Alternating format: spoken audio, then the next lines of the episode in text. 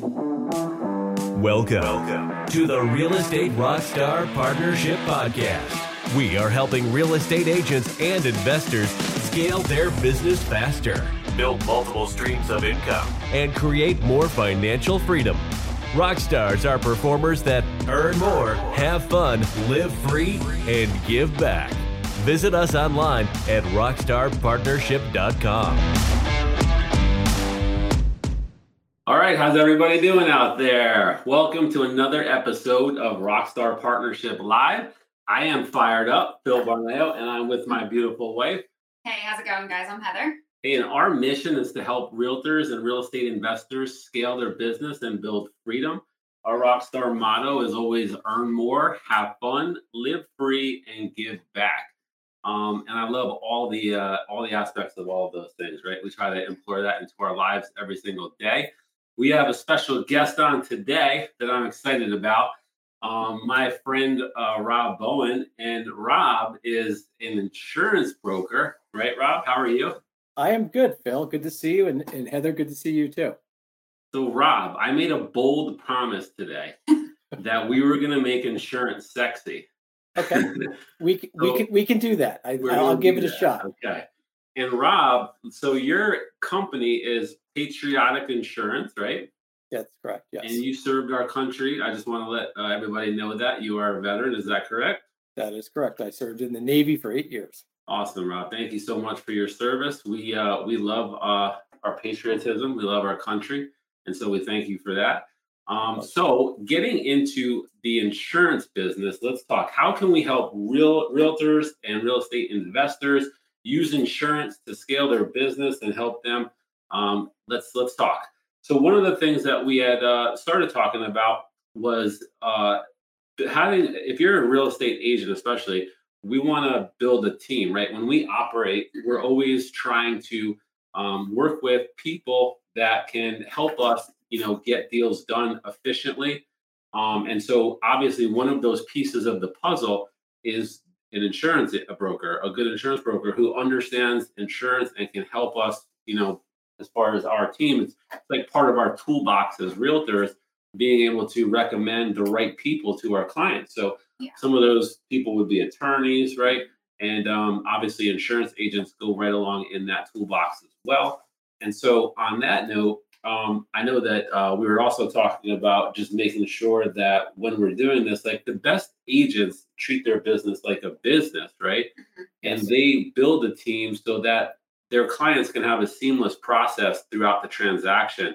We have to facilitate facilitate the transaction, but we want to be able to help them throughout the process. So yeah, and when Phil says build a team, what he means is a good network of referrals, basically, like you know, like you touched yeah. on attorneys um, and so those are the people that we don't mean building a team of agents. We mean building a team that we can outsource, you know, to our clients to help serve them better, like Correct. home inspectors, attorneys, insurance agents, and things like that.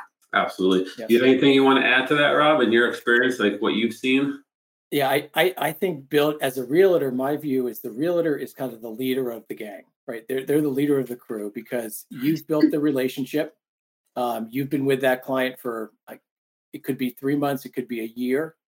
And now all of a sudden there's four strangers talking to this client. There's the appraisal guy, there's the inspection guy, there's the lender, there's the real there's the insurance agent. And I think that gets overwhelming. And I think things get dropped. Um, I've been around this industry for a while and I've seen very good realtors and I've also seen I'll call them new realtors that really haven't figured that out. Okay. That's important. Yeah, I'm I'm glad that you said that because you're you're seeing it from a perspective of you know the outside as an agent who's working with a lot of different realtors. So to make that judgment, you know, uh, I think should serve the the people watching very well to understand that that is such an important part of you know the process of facilitating a deal is yeah. to be able to do that. So thank you for sharing that. Yeah, and that's yeah. a good point too. Like as the as the realtor, you're the constant from start to finish. You are the constant all throughout the process. Um, other people are going to come into the picture and then leave, like home inspector. Other people are going to be around a little bit longer, such, such as the attorney. But that's good to point out too. You should be that uh, support system for the buyer. Absolutely. Yeah, and, and and I think it's important too that as like everything in life, as you work with the same people over and over again, you get to know them. You know their nuances. You know what the you know. I know a couple of attorneys. I know exactly what they want. I mm-hmm. know Yeah. the, I know the lender. So instead of the poor client getting between me and a lender because I need some information, I just ask them for the lender's name. You know, it, it, it- it's just there's a lot of times where the client needs to be aware of what's going on, and that's transparency is important. But to put the client in the middle of two people trying to communicate just gets very very difficult at best, and it frustrates the client because buying a home is the largest purchase anyone ever does, Yeah, typically, absolutely. and it's overwhelming. Yeah, and when and to make it more seamless by you know having that team and being able to work you know congruently together and knowing what they want, like you said, just just makes it that much more efficient. Makes you look like and stand out as a real professional. If you're an agent and you don't have a team assembled of professionals, like we're mentioning, um, you you definitely want to do that. That's like one of the first things you should you know be working on because that's that's what makes you be able to facilitate the transaction so smoothly. And, Yeah. uh, and Yep. without that, you, you can't. Yeah, and and the other side too, I, I always say is we all have different roles. So if we all stay in our lanes, but again, you have to trust that attorney. You have to trust. So as you Yeah, work more absolutely. and more, now you have resources, educational resource. Hey, my client had a question about insurance. Well, you can probably answer it, but okay, I have someone that will answer the question for you and spend a half an hour with you walking you through it well prior to you even buying anything and that way the client feels comfortable because the client needs to be in control or at least the illusion of being in control Right. um, and you know otherwise instead of just being told because as you all know at the closing table it's just like sign a check you pay this person you pay that person and everything's going on and i think that overwhelms a lot a lot of people honestly Yeah, yeah. I left a closing last week, and um, just as we were leaving the parking lot, the buyer said to me, "I'm still in shock. I haven't even processed this yet." oh yeah yeah I, I, i've i've bought in i mean six or seven homes during my life and every time i'm still in shock yeah. so it, it doesn't get better but with a good team with a good realtor that kind of facilitates that process and explains to the client what's going to happen i mean hey you're you, hey you put a contract in awesome now here's here's all the here's all the flows that are going to happen right. and here are the people you need to talk to and obviously there are rules you know new york state has rules just to you know they you give them options and i think that's important yeah. um, And- but they're people you trust And let's not leave out, obviously, the investor. Um, you know, people who are flipping houses or, or burning houses or whatever. It's the same thing. I mean, you're assembling a team to be able to get deals done and to be able to make your life, uh, you know, more profitable, basically. oh Um, and, end and of yeah. as an investor, we need the same team for different purposes. You know, obviously, we're not serving clients as investors. We're looking for deals, trying to get deals done, and then trusting the people that are on our team to help us get you know those deals done and, and to have them become profitable deals. Yep. So Oh yeah, and, and and, you know, like I work with some some flippers now, and, and this didn't happen day one. They got they had to trust me. It took a couple years. I now have flippers that will send me an address and say, "Go hard money is this person, or we're not we're doing cash." It'll just they know what I need, and I just need a quick text or an email, and they get a quote back in a half an hour. I know who the lender is. I know what I you know. I probably know their credit card numbers. I'll get it from them hey, look, uh, whi- which one are we using today? The last four or one oh, zero zero four, and we can get this done. But that took time, right? That took trust. That took time. yeah, And Same I, thing with I trusted you pretty quick, Rob. Oh yeah, you did. You did. Well, and that's Uh, important. that, that yeah. that you have to you have to have that trust. But that's like you said, that's the team. So instead of me having to go to my client, I already know the hard money guy or I know the bank. I just go right, Right. to the bank. I tell them what I'm doing, but I just go right to the bank and say, "Hey, listen, what what's the loan? What what's the loan number? What's this? What's your clause?" And and get it- this it's done. so much easier that way because I don't want to have to do it. Just get rid of the middle person and and allow right you to just get the information you need, um, get the right information for a binder or whatever, and then it's just you're good to go. Um, so what what how can we make? Let's talk about insurance now, right? Like let's Okay. let's see what we can do here to help some agents and investors understand insurance better, um, and so that they can be because you know I think at the end of the day whether you're whether you're a realtor or an investor education and being is, is about you know power and being professional if you're not smart if you're not constantly educating yourself then you're not, you know, really a professional. And at, at the end of the day, that's what it comes down to. And you should be educating yourself if uh, if you are a real estate agent. Um, you should understand how mortgages work. You should understand how insurance works to a to a large degree, right? You should understand, you know, to how how attorneys work and, and all of these things that um, really contribute to your professionalism and your competence as an agent to really help other people and facilitate the deal properly. So let's talk and give some uh, agents and investors some insurance education in the most sexy manner possible. I will try. I, um, I think let, I, go ahead. I, I, think the biggest thing is when when when you would you would propose doing this. Uh, the best way for me is the whether it's a real estate investor, whether it's a, a home buyer, whatever. We see it so many times where someone will call off and say, "Hey, I'm buying a home." Well, my view of the world is the average agent's going to think, "Okay, they're buying a home. They're a home buyer. They're going to live there. All this other stuff." I think as a realtor or as an investor or as a home buyer, you need to under you need to be a little more detailed. What is that home? Are you moving there? Is this a secondary home? Is this a seasonal home? Are you bringing Phil in to do renovations? You know, is is Phil adding a second story to this place? Those things are important because most people are shopping for price as opposed to getting the right policy. So we've learned to ask a lot more questions and verify that. But I think as a realtor, if you're working with real estate investors, it's just to say, hey, listen, you're you're going to need a you know a policy that's going to cover you for the renovations you're going to do for six months, or mm. it's going to be vacant, or it's secondary, or it's so there's I call it the life cycle. That's a big one, the the vacancy, right? Especially for investors. Um, you know, we've we've had issues with um, other people who, you know, didn't uh, didn't disclose that it was a vacant property, and then the insurance company is fighting you, you know, to not oh, pay it because tooth, tooth you're to be there. It's different, right? So let's talk about it. I'm going to just run through, I guess, a couple different types of insurance that you know agents uh, or investors should be kind of aware of. We can kind of touch on those, and you can give us your, you know, your thoughts and stuff. So like obviously people first and foremost probably think about homeowners insurance right? Yes. Um yep. so we can we can start with that but there's some other ones like flood insurance that's very important when it comes to you know real estate industry and helping uh, clients. Um then we can talk about different things as far as like you know uh, maybe bundling them or an umbrella or something like that to help. And then for um, you know for investors we're talking about landlord policies uh, and then we're talking about insurance for flips and stuff which would cover vacant, you know, properties and and whatnot. So let's start with homeowners insurance. Tell us a little bit about, um, you know, what people should understand, the, the, the important factors and what proper yeah. coverage and, and what's in, you know, in the policy. The the biggest thing is I and I I actually say this to people. I'm like they're like it's a you know I need a I need a policy. Is your toothbrush going to be there? I mean, it's something as simple as that because that means it's a homeowner. You can only have one homeowner policy.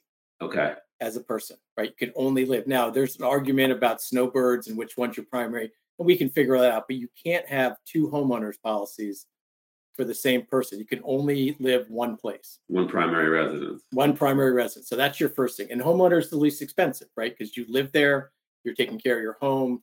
So that's where a lot of people go with the pricing. People have to look at the homeowner. The mortgage company only needs me to have a value that protects their mortgage. That's their responsibility. Nothing that's against all they the care about because that's their liability, but that's not that's, the liability of the homeowner. They have more to lose. They, they have a lot more to lose. So equity in their home that they hopefully have. yeah, hope, hopefully. And and the the way I do it to people is I say, listen, we start the conversation at $150 a square foot and Phil, you could argue with me all day, Rob. I could do it for less. I could, and yeah, but that gives someone Not in today's market. yeah, oh, yeah, exactly. But then at least it, at least it gives them a. I try to. I need to give them context, right? I say your three thousand square foot home is four hundred fifty thousand dollars. They're like, what does that mean? I'm like, it's one hundred fifty dollars a square foot if that burns to the ground and we have to rebuild. Mm-hmm. So I have to assure at that yeah. level. So, so they should understand uh, the replacement value is what we're talking about. Exactly. Here. Yep. So the so the mortgage company is going to want to have their liability, which is the m- amount of money that they're lending in the form of a mortgage. They want that covered, but they don't care about the necessarily the, the right the rest of the things that the actual homeowner needs to consider, which would be any equity, contents, replacement value, right, of, Yep. of the home. Yeah. So so what we do, and then and then that that building coverage, everything else, all the other coverages I'm going to go through here, is a percentage of that.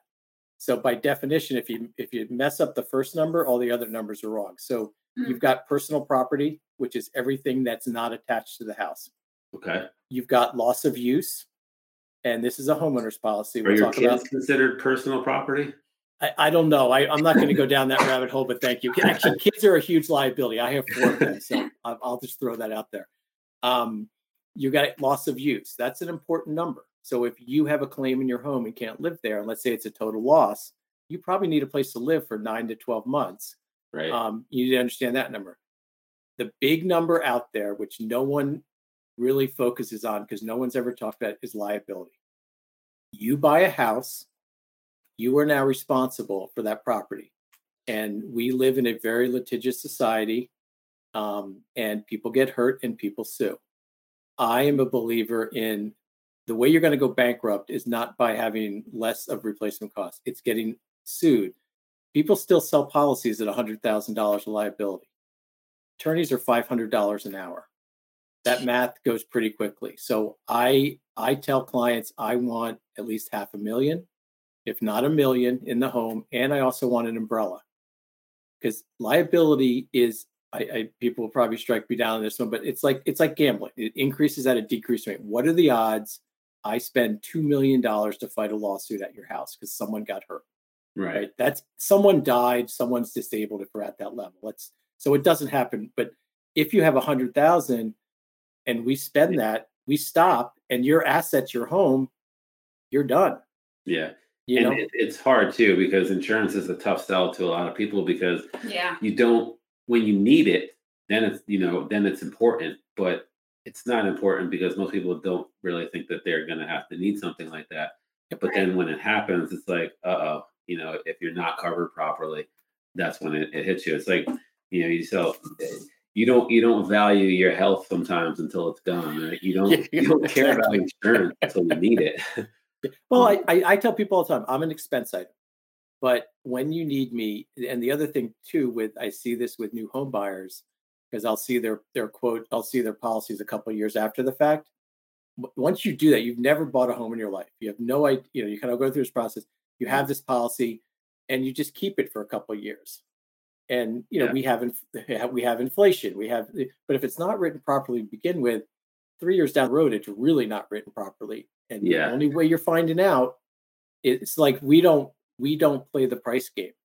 You know, show me what you got. If you've got good coverage, awesome, stay. But you gotta you start at uh, what proper coverage should be, and then and, that, you're, and that's all I work- write. and then you'll Yeah. work with them backwards a little bit Yeah. to uh, you know to to be to help reduce the cost, but not do it to a point where it's going to you know n- not serve them properly if they need it.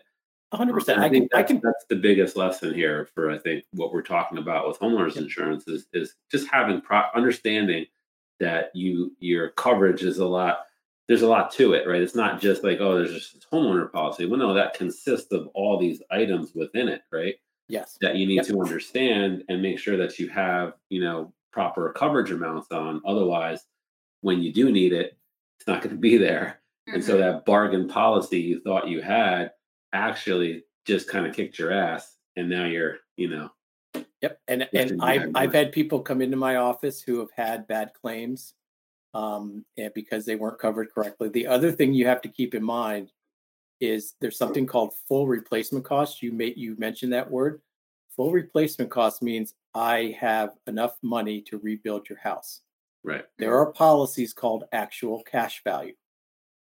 What that means is the insurance company depreciates your $400,000 asset to a very small number because it's an older house, it hasn't been upgraded. So when you have a total loss, they're not, I mean, mortgage companies don't let us write them. I don't write them for flippers personally, but they're Okay. out there and that people aren't going to understand that. They're going to look at the price, they're going to look at the coverage and say, okay, I'm good. And if I underinsure it, the insurance companies can go to actual cash value Oh, and you would and that's very very dangerous so we you know Yeah. it's just sticking to your guns the insurance companies are getting smarter they pull in a lot of information they tell us what the replacement cost is and then we just make sure we're right Okay. But I but I can play with your deductible. And the other thing to push out there is you want to have as high deductible as you're comfortable with.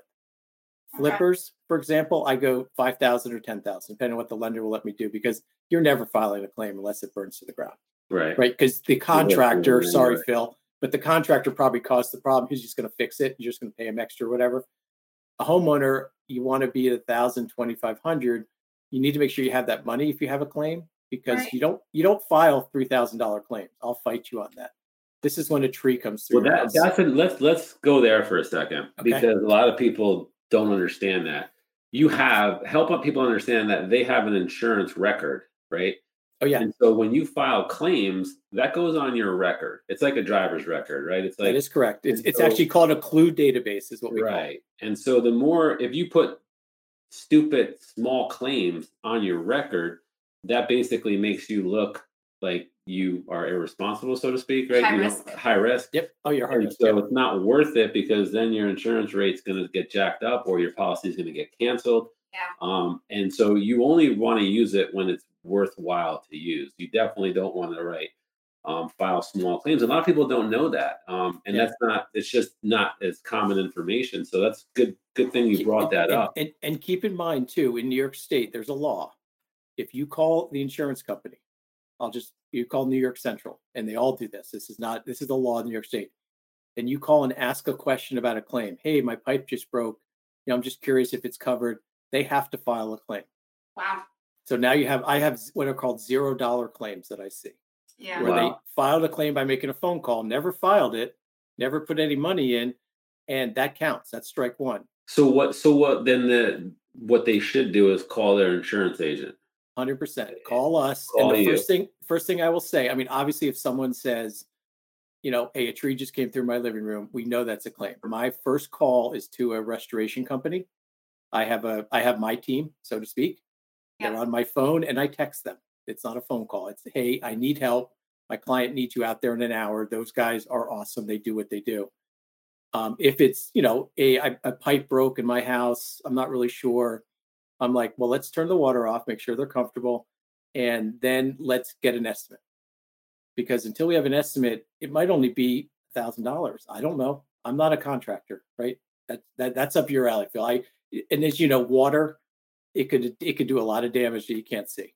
Absolutely. Um, so I say get someone in there, let's get an idea, and then we decide as a group, hey, do we file this claim? Because okay. the way insurance works, you have two claims in three years in a home policy, you're getting dropped every Okay. carrier. Remember that watching. Yeah. Two claims in three years on a homeowner policy, you're getting dropped. That's You're what I was getting dropped. say, Like any a claim is a negative mark against you, right? In the Yep. insurance world, I mean, you make a claim and now you're the red flags are going off. Yeah, and, and we know we put all of our claims into a database, auto and home. We we don't share those. I mean, I'll share it with a client like, hey, are these your claims? Mhm. but that's that's not publicly available information. So every time you get a new homeowner's policy, new auto policy, we're running those reports to see what kind of you know kind of how many claims are out there. Um, Okay. And, you know, I help I help some people buying homes because I can run the clue report on their new home, and if there's a claim on it, that claim follows the house and the person. Really? So explain Yeah. that. I was not It's, aware of it's, that. it's it's double jeopardy is what it is. If you've ever seen that movie, but here's here's how it works. So if if I'm going to go buy a new house, and I I can do I can run a clue report and see that the the owner had a claim two years ago. okay. So me as the new home buyer, my rates are going to go up because the house had a claim. Now we can Hmm. work with the insurance company and say, okay, let's find out what happened. What did they do to fix it? Like a broken pipe, not that big of a deal. Something bigger, we want to understand how they fixed it. We can mitigate that expense, but Hmm. that claim is going to be on the house. You see a lot with um, foreclosures with pipes breaking in December because someone forgot to turn the heat on see it all the time. So people buying foreclosures, we run clue reports for them and say, hey, there was two broken pipes over the last three years. It's going to be really hard to get you insurance. We can do it, but there might be a lot of damage that was never fixed, right? I mean, it, again, water's behind the wall.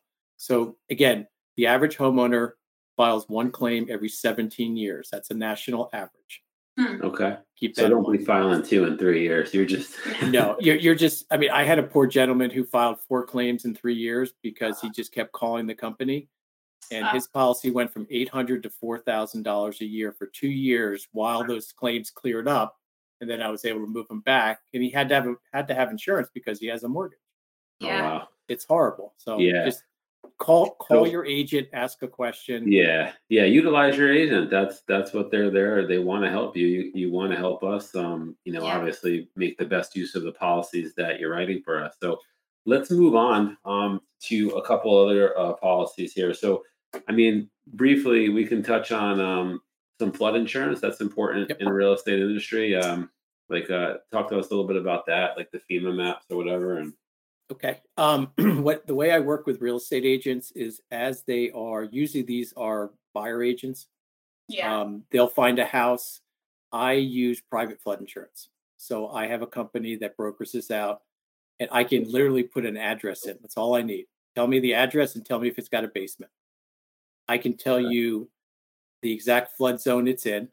I can tell you how much above or below that flood zone it is. And I can give you a bindable quote for your client because we do not run credit for flood. We run credit soft hits for all the people freaking out that I'm running hard hits like the lenders. Soft hits on your credit doesn't affect your credit score, but I can give you a bindable quote. So I've worked with realtors where I can here's your quote at hundred dollars. They're in an X flood zone. X is good. X is one in five hundred years. Mhm. A as an alpha or, or AE alpha echo are high risk, one in one hundred years. yeah. okay, Um, but we can very quickly, and I have a lot of lenders will just text me addresses or whatever, and I can tell them because especially now with this market, people are finding homes. They're like, "Oh, this home's great. It's a, I mean, it's a bargain." Well, nothing's free in this world, right? So there's something Yeah. wrong, and ninety percent of the time, it's in a high risk flood zone, and the flood policy is seven thousand dollars a year. Now, yeah, you can negotiate with the seller, right? So you can say, I've got to pay this. Can you, you know, you negotiate the price down or however you want to do it. But at least I've given you a number. And the other thing I like to say too is my opinion at the end of the day doesn't matter. The mortgage company three weeks prior is going to run a CoreLogic flood determination report. They all use the same company. That's what matters. So I might say, hey, it's low risk because it's up on a hill. They're going to tell me it's high risk. It becomes a conversation, but 90% of the time I can go, yeah, you're good, or here's the price. I mean, it's expensive. Uh, but Okay. flood, flood is, ex- we've had four one in 100 year events in the Hudson Valley in the last seven years. So Wow. something's, something's going on. yeah, yeah. And Yeah, that's and good it- to know. Yeah. say again. That's good to know. Yeah, it's it's the problem is once there's a flooding event like in Washingtonville, hmm um, Yeah. that was a that was a low risk flood zone. They had two Wow. flooding events. It takes FEMA about three to five years to update the maps. So it's still in a low risk flood zone. The lender doesn't require it. So buy right now.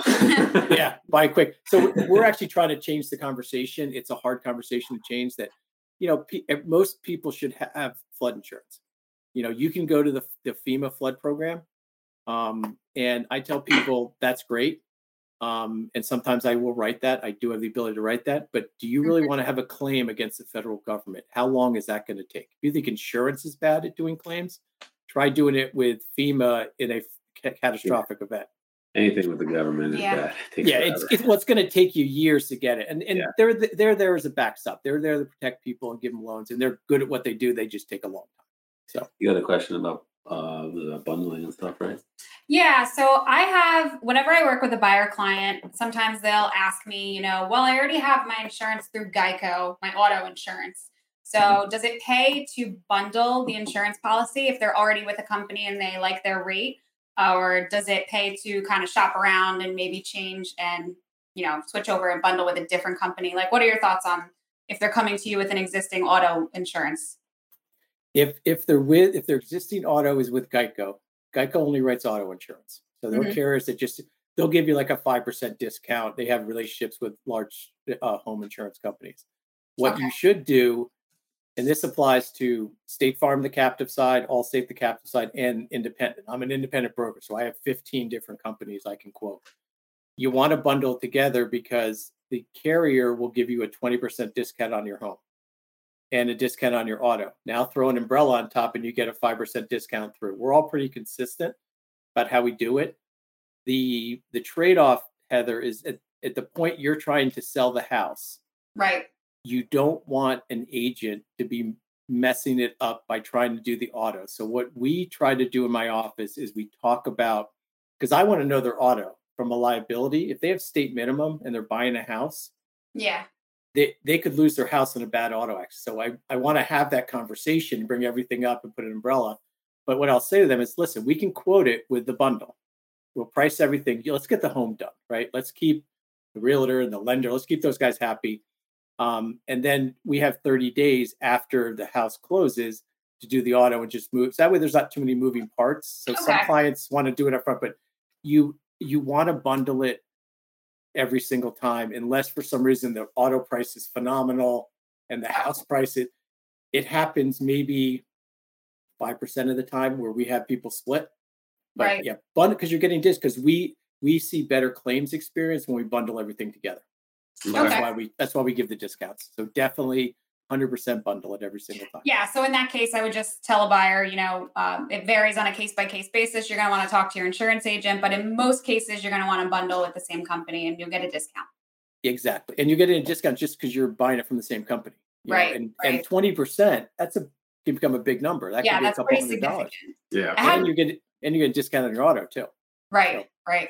I had another question too. Um, I kind of looped it in with the last, but what what I meant to ask with the loyalty was like I know even Phil and myself every couple years have switched in um, insurance companies, shopping around for we, a better we rate. We light our house on fire and we put, No. we, you know. Thank Um, you. And, and you and you're on a recorded line. yeah, right. So, does it pay to shop around every few, few years and try to get a better rate, or does it pay to stay loyal to one company? Because just before we hopped on, I was reading something and it said uh, loyalty pays because you might save on your deductible if you stick with the same company over a number of years. Is that Yeah. true? That is true. Um, a lot of that's going away. There, there- there's really two parts to your question. Okay. The the loyalty side, there's a lot of carriers. If you stay for three to five years, they might they might lower your deductible, charge you the same amount. So that's that's that's a good thing, especially in your auto. Mhm. Um, but you also have to remember on the other side, as insurance companies, we have an insurance score for everybody. We don't share it. We have an insurance score. So if we see people bouncing, right. And they actually did a study that people that bounced, they did over like 20 years. People that bounced insurance companies for for 20 years, they ended up saving about four percent over those Ah, 20 years. so- So, yeah. and it's the hassle of It's a lot of change effort. it. Pain in the butt, It's a lot of you got to move your you got to pay for it. So I tell people what what what we do is every year renewals come down to us and we know how much of an increase it was. So if we see a double digit increase, we go in and figure out why. Maybe you lost a discount, maybe whatever may have happened. Um, But if you if we're seeing six eight percent increase, especially now in New York, that's average. So there's no reason to start shopping it. Okay. The other thing the other thing you don't want to do is shop between two independent brokers right. because assuming you give me the same information, I'm getting the same pricing as the other guy. So find a broker you like. I can shop 15 carriers for you. And the carriers now with we call it a hard market. It means prices are increasing. They're now being selective. So they can, if they love you guys but don't like me for whatever reason where I live, my credit, they're just going to crank my rates up until I leave, but they'll keep you guys there. So they're now being selective into who they're keeping. Okay. And you can do that in a market where you have dramatic price increases. So, Sure. Awesome. In um in closing here, I want to give the investors a little uh some, some couple uh you know tidbits on on the insurance for them. So when it comes to let's talk about home flippers. Um Yep. you we'll talk about really really briefly on a landlord policy and then the policy for flippers just for the investors out there. Let's help them. Okay. So with a flipper, first question I ask is, are you doing any structural work? And all I simply mean is um, load bearing walls or you're playing with the trusses Right. in the roof. And most people go, well, I, I'm not sure. My next question is, do you have an engineer and an architect? If you do, you're doing structural. So if you're going that route, we have to go to a true builder's risk policy, which is also used for new home construction. Same policy, one just has a building, one doesn't. Um, so most fix and flips um, are not structural.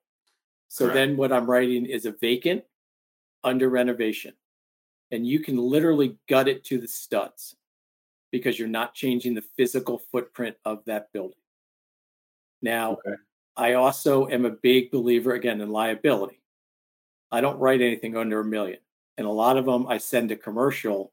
Like if someone's brand new, I start out with, okay, here's kind of your training wheel policy, so to speak. We'll just get this done. We'll keep, you know, I get you insured. As I start getting a flipper that's doing five, ten a year, now we start having conversations around, okay, is it separate LLCs? Is it one LLC? And I'm going to put a big umbrella. And I have a process if you get certain numbers, and now we need to do something differently. Um, and but there's, you know, it's the problem is again, it's vacant, it's under renovation. I need to know exactly what you're doing. Right. And Right. you know, sometimes they don't know.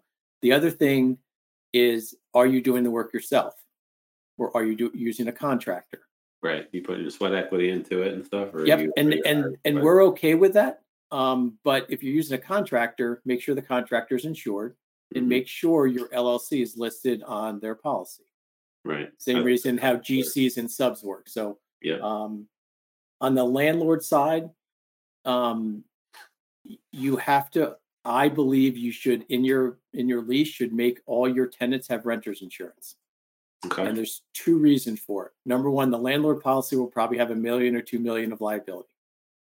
And if the renters have half a million of liability and something happens in that apartment or near that apartment or at at that house, now you have two policies. Now the insurance companies can figure out who's at fault. If the renter doesn't have it, now the big policy at the landlord level takes it and they're not happy, right? They're like, wait a minute. The other reason you want it is in the landlord policy is called loss of rents. So if you're a landlord, I'm your tenant, a pipe breaks, I have to move out for two months. Your landlord policy will will make you cash flow neutral. They'll pay that rental income, they'll audit your books, but they'll pay it. My policy as a renter will have loss of use. I can go live at a hotel. Guess what just happened? You're now you're now whole, I'm whole, and I'm coming back to your house to rent it again. Yeah. How how would that have worked um, during COVID and stuff?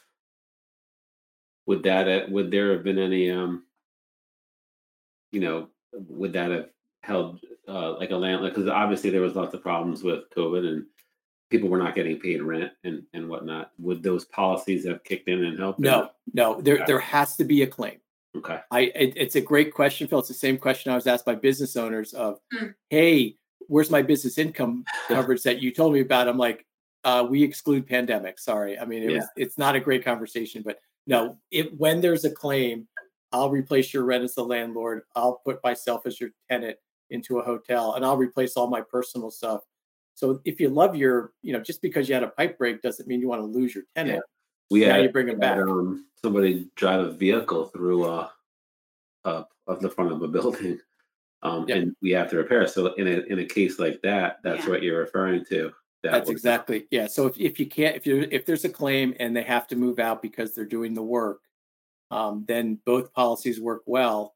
And I tell every landlord, you you should and it, it's a legal question, right? You have to have it in the lease, and that's an attorney question. That's not a Rob Bowen question. Yeah. But then the the rental policy will list your building, whatever LLC owns it, as additional insured. The reason you'd want to do that is that if I'm your tenant and I cancel my renters, the insurance company will tell you I cancel. Uh, that's that's definitely uh, a big plus for uh, for Yeah. It's a, landlords. it's a big plus, and and you have to check every year, and it's very easy to get. But I I it's a lot of paperwork, and I know a lot of landlords that don't like to do it. But I'm like, you really need this because one lawsuit, Yeah. you could be in trouble. Rob, just having this conversation with you today has gotten me going. I got to call Rob when we're done with this. well, that's good. I guess that's a good Um, thing then. I'm gonna say in closing. Oh, Heather's got one more question, Yeah. and then I'm gonna Yes, close this please. out. One more question that I think is really beneficial to realtors is if you're working with a buyer, a lot of times people will ask me, families will ask me when they're purchasing a home, you know, well, what is our insurance going to be? And even though it's not my job and I'm not the insurance agent, it is always helpful to have, you know, well-rounded knowledge. And so I like to be able to give them, you know, an approximation of what to expect. Because a lot of times when we sit down and we make an offer, they're saying, well, what are we going to be paying per month? So I calculate their mortgage payment. I calculate, you know, amortized over 30 years, of course. I do their taxes and I like to include the homeowner's insurance. So my question to you is for all the other realtors that are curious, what's a good rule of thumb when you're calculating an average um, homeowners policy for a home? Let's say between 300,000 and 500,000. Okay, it, it's a great question. Um, it is geographic specific. So uh, I'll just do a generic, you know, Orange County typical home on an, on an acre, three, let's just say, you know, 3,000 square feet, 2,700 square feet. We're seeing pricing from about 900 to $1,200. Those are for newer homes. You know, if all of a sudden there's a, a home built in the 1900s, that throws a curveball into it. Um, Okay. If if they're in more of a city where there's typically more vandalism, that's going to go up. But as a generic, we'll see in the, the 800 to 12 to 1300. So, you know, typically I tell people $100 a month is a fair assessment. Okay. Um, they have and 12 trampolines, a pool. Well, well, exactly. Thank you. And if, if they have, you know, again, if they have, we don't like No trampolines, tunnels. we don't like slides, we don't like pools. We also don't like um, uh, wood burning stoves. We'll do Okay. them. We're not a huge fan of them. So all that's going to crank up. What about pellet stoves? Uh, they don't produce as much like creosote and anything like that. Is that still considered the same thing? It, it's still it's still a solid fuel heating device. Okay. But like like we don't like solid fuel heating devices in vacants. Okay. We're not a huge fan of landlord policies that have those because now your tenant is playing with fire, literally. Um, we don't like pools, tramp, but you know you can get all that. And what we're starting to do is we're excluding the liability of a pool, Okay. or we're charging a surcharge. Um, you didn't bring it up, but I will bring it up now if that's okay. Dogs. Yep. Okay, New York State just passed a law that as in, as of June, we're not allowed to discriminate against certain breeds of dogs. We as insurance carriers have been doing it for decades. yeah. We we don't like and I'm just going to I love dogs, so let's start there so people don't think I'm a dog hater. I love dogs. We don't like pit bulls. We don't like German shepherd. We don't like that that Any of crowd the dogs that bite that have the, the, the dogs be that bite. So, but as of as of um, June, we can't discriminate anymore. So what we're doing is we have to either charge for it or we're we're having uh, now this is a homeowner's policy. Mhm. We're having, you know, we're we're we'll exclude dog liability. So I don't know where this is going to go. Right now, Okay. we're still including it, but I think we're going to start excluding it, uh, excluding all animals, and Okay. you have to go out and buy, which is not the right thing. They were trying to protect the consumer, and it's it's not going to work very well. Okay. Um, but yeah, we're not a huge fan of dog. We don't like dogs in landlord policies at all. Yeah. For obvious It's understandable. I mean, it's statistics. At the end of the day, it's about Yeah. risk, right? And Yeah. the, the stats are there to, to give you the risk factors. And, And, that's and especially with dogs, because dogs don't bite you and me, Phil. Dogs bite the three year old.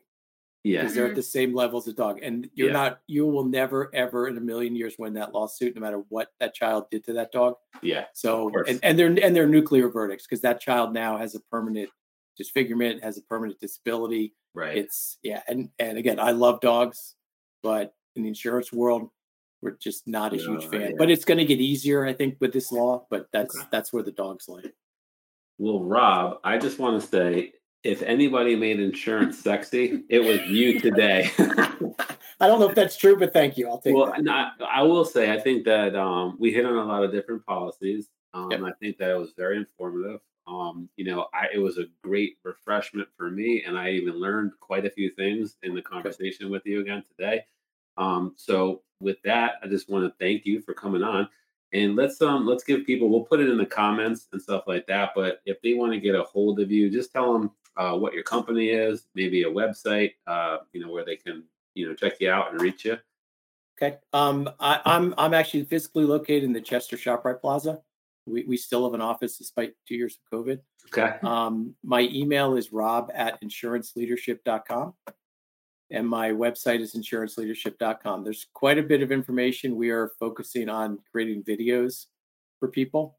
Awesome. Um, so we're trying to put education, put stuff out there for people. They can come on, look at the video, ask questions, whatever. So uh, certainly reach out at any time. And our office is 845 610 5700. Call, call me or my team anytime. We're there to educate.